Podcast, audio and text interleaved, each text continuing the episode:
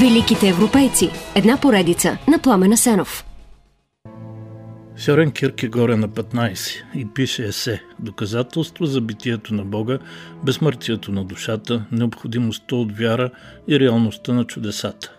А по-късно казва кой ще повярва, че след това начало едва на 25 стигнах до положение да не мога да приведа нито едно доказателство за безсмъртието на душата. И съжалява, че не пази старите си юношески тетрадки. Желанието младежа Киркегор да помогне на философа Киркегор да намери изгубените аргументи е трогателно, но и трагично. Той е път, който не може да бъде извървян, защото вече е извървян. Както казва философа на друго място, живота може да бъде разбран само назад, но си длъжен да го живееш само напред. Съществуването на човека, формите и смисъла му са основните теми в философията на Киркегор, считан за основоположник на екзистенциализма още през 19 век. Тази философия е нееднородна и по характер и по поднасяне пред публиката. Формата често е повече литературна, не строго философска и има две направления – религиозен и атеистичен екзистенциализъм. В основата е съществуването предхожда същността, идея на Сартер, т.е. човек се ражда никакъв и се изгражда само чрез изборите си. С тях са свързани и двете екзистенциалистски концепции за абсурда. Първата, света и човека не са абсурдни по-отделно, но са несъвместими и абсурда е резултат от а, техния контакт. Втората е на Киркегор. Абсурда е в самия избор на човека. Киркегор често развива идеите си в литературна форма и някои го наричат поет на философията. Една от основните му книги, Или Или, е сборник, в който есетата се смесват с литературни текстове, сред които блести дневник на превъстителя. Повечето му книги излизат под псевдоними, но не толкова за да се скрие заради скандалните си идеи, а за да си противоречи сам. Йоханес Климакус е автор на философски фрагменти, а Антиклимакус пък пише Болест до смърт, в която сам се оборва. Тези игри не са само заради чувството за хумор на Киркегор, нито само заради любовта му към Сократовата ирония. Просто той търси същността си и изследва всички възможности. Киркегор не само мисли и пише философия, но я живее. Дълбоко религиозен е, но това не пречи да вижда абсурда. В страх и трепет третира парадоксалната същност на вярата чрез историята за Авраам и Исак. Той спокойно може да цитира мисълта «Вярвам, защото е абсурдно». Това не е игра на думи. Киркегор го обяснява. Да си Бог и човек едновременно е абсурдно, но вярвам в това. Да умреш на кръста и да възкръснеш е абсурдно, но вярвам и в това.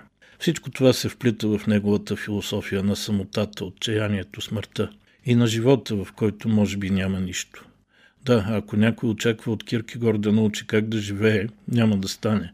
Според него всеки човек е пръв и единствен, рецепти не могат да се дават, така че разумно, но и предизвикателно той твърди Ожени се и ще съжаляваш. Не се жени, пак ще съжаляваш. Смей се над безумията на света, ще съжаляваш. Оплаквай ги, пак ще съжаляваш. Обеси се и ще съжаляваш. Не се беси и пак ще съжаляваш. Това, господа, е квинтесенцията на цялата философия. Сьорен Оби Киркегор се ражда през 1813 година в Копенхаген, Дания. Баща му е богат търговец на вълна с интерес към философията, но и силно религиозен лутеранин, който смята, че е прокълнат заради два тежки гряха. Като овчарче в детството, буря застрашава живота му и той в отчаянието си проклина Бога. После пък, 4 месеца след смъртта на жена си, се жени за прислужницата, която на бърза ръка забременява – това ражда депресиите и странностите му. Връзката на Сьорен с баща му е силна. Той наследява от него най-мрачните черти на характера си, ексцентричността на поведението. Посвещава му книги и пише още като се родих, аз вече бях възрастен. В същото време, сякаш майка му няма никакво значение в живота на Сьорен. Дори в деня на нейната смърт той не отбелязва събитието в дневника си. Но това е привидност. Майка му също има силно влияние, включително за любовта му към датския език и нейното премълчаване е свързано с концепцията на Киркегор за незабележимото присъствие.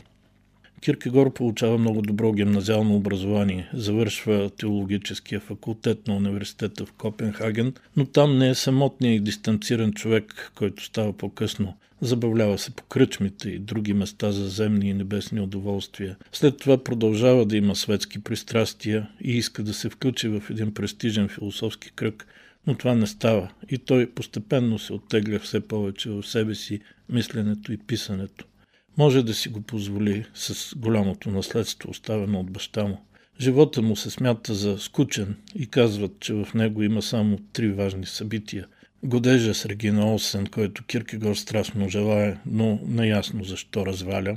Скандала с едно сатирично списание, което той предизвиква, но от чието нападки после страда, както и атаката му срещу датската лутеранска църква през последните години от живота. Историята с Регина е една от най-красивите и загадъчни любовни истории на 19 век, а в чисто философски план е израз на идеята на Киркегорд за саможертва в името не просто на Бога, а на третия и най-висш според него етап в човешкия живот. Тези етапи са естетически, етически и религиозен, но не просто като служене на Бога, а като блаженство и особен вид мистичност – по този повод списание Корсар хем го хвали за острумието и интелекта, хем пита кога най-после ще напише поне една завършена и непротиворечива творба. Киркегор отговаря с саркастичен текст, а после месеци наред е подиграван за всичко. От до някъде смешния външен вид на дребния гърбав философ през екстравагантното му облекло и неуспешния годеж до идеите му. Киркегор е отчаян, Публиката поема топката и дори на улицата мнозина го обиждат. Той се чувства още по-самотен и неразбран. Затваря се все повече и така намразва журналистите, че пише «Ако дъщеря ми стане проститутка, ще бъда с нея, защото има шанс за спасение. Но ако сина ми стане журналист, ще съм напълно отчаян». През 1855 вече Сьорен Киркегор припада на улицата и след месец умира в болницата. А какво става с безсмъртната му душа ли? Ами не знам. Нали точно това съчинение на 15 годишния Киркегор е сгубено, а като не съм го чел, не мога и да ви. Великите европейци. Една поредица на Пламена Сенов.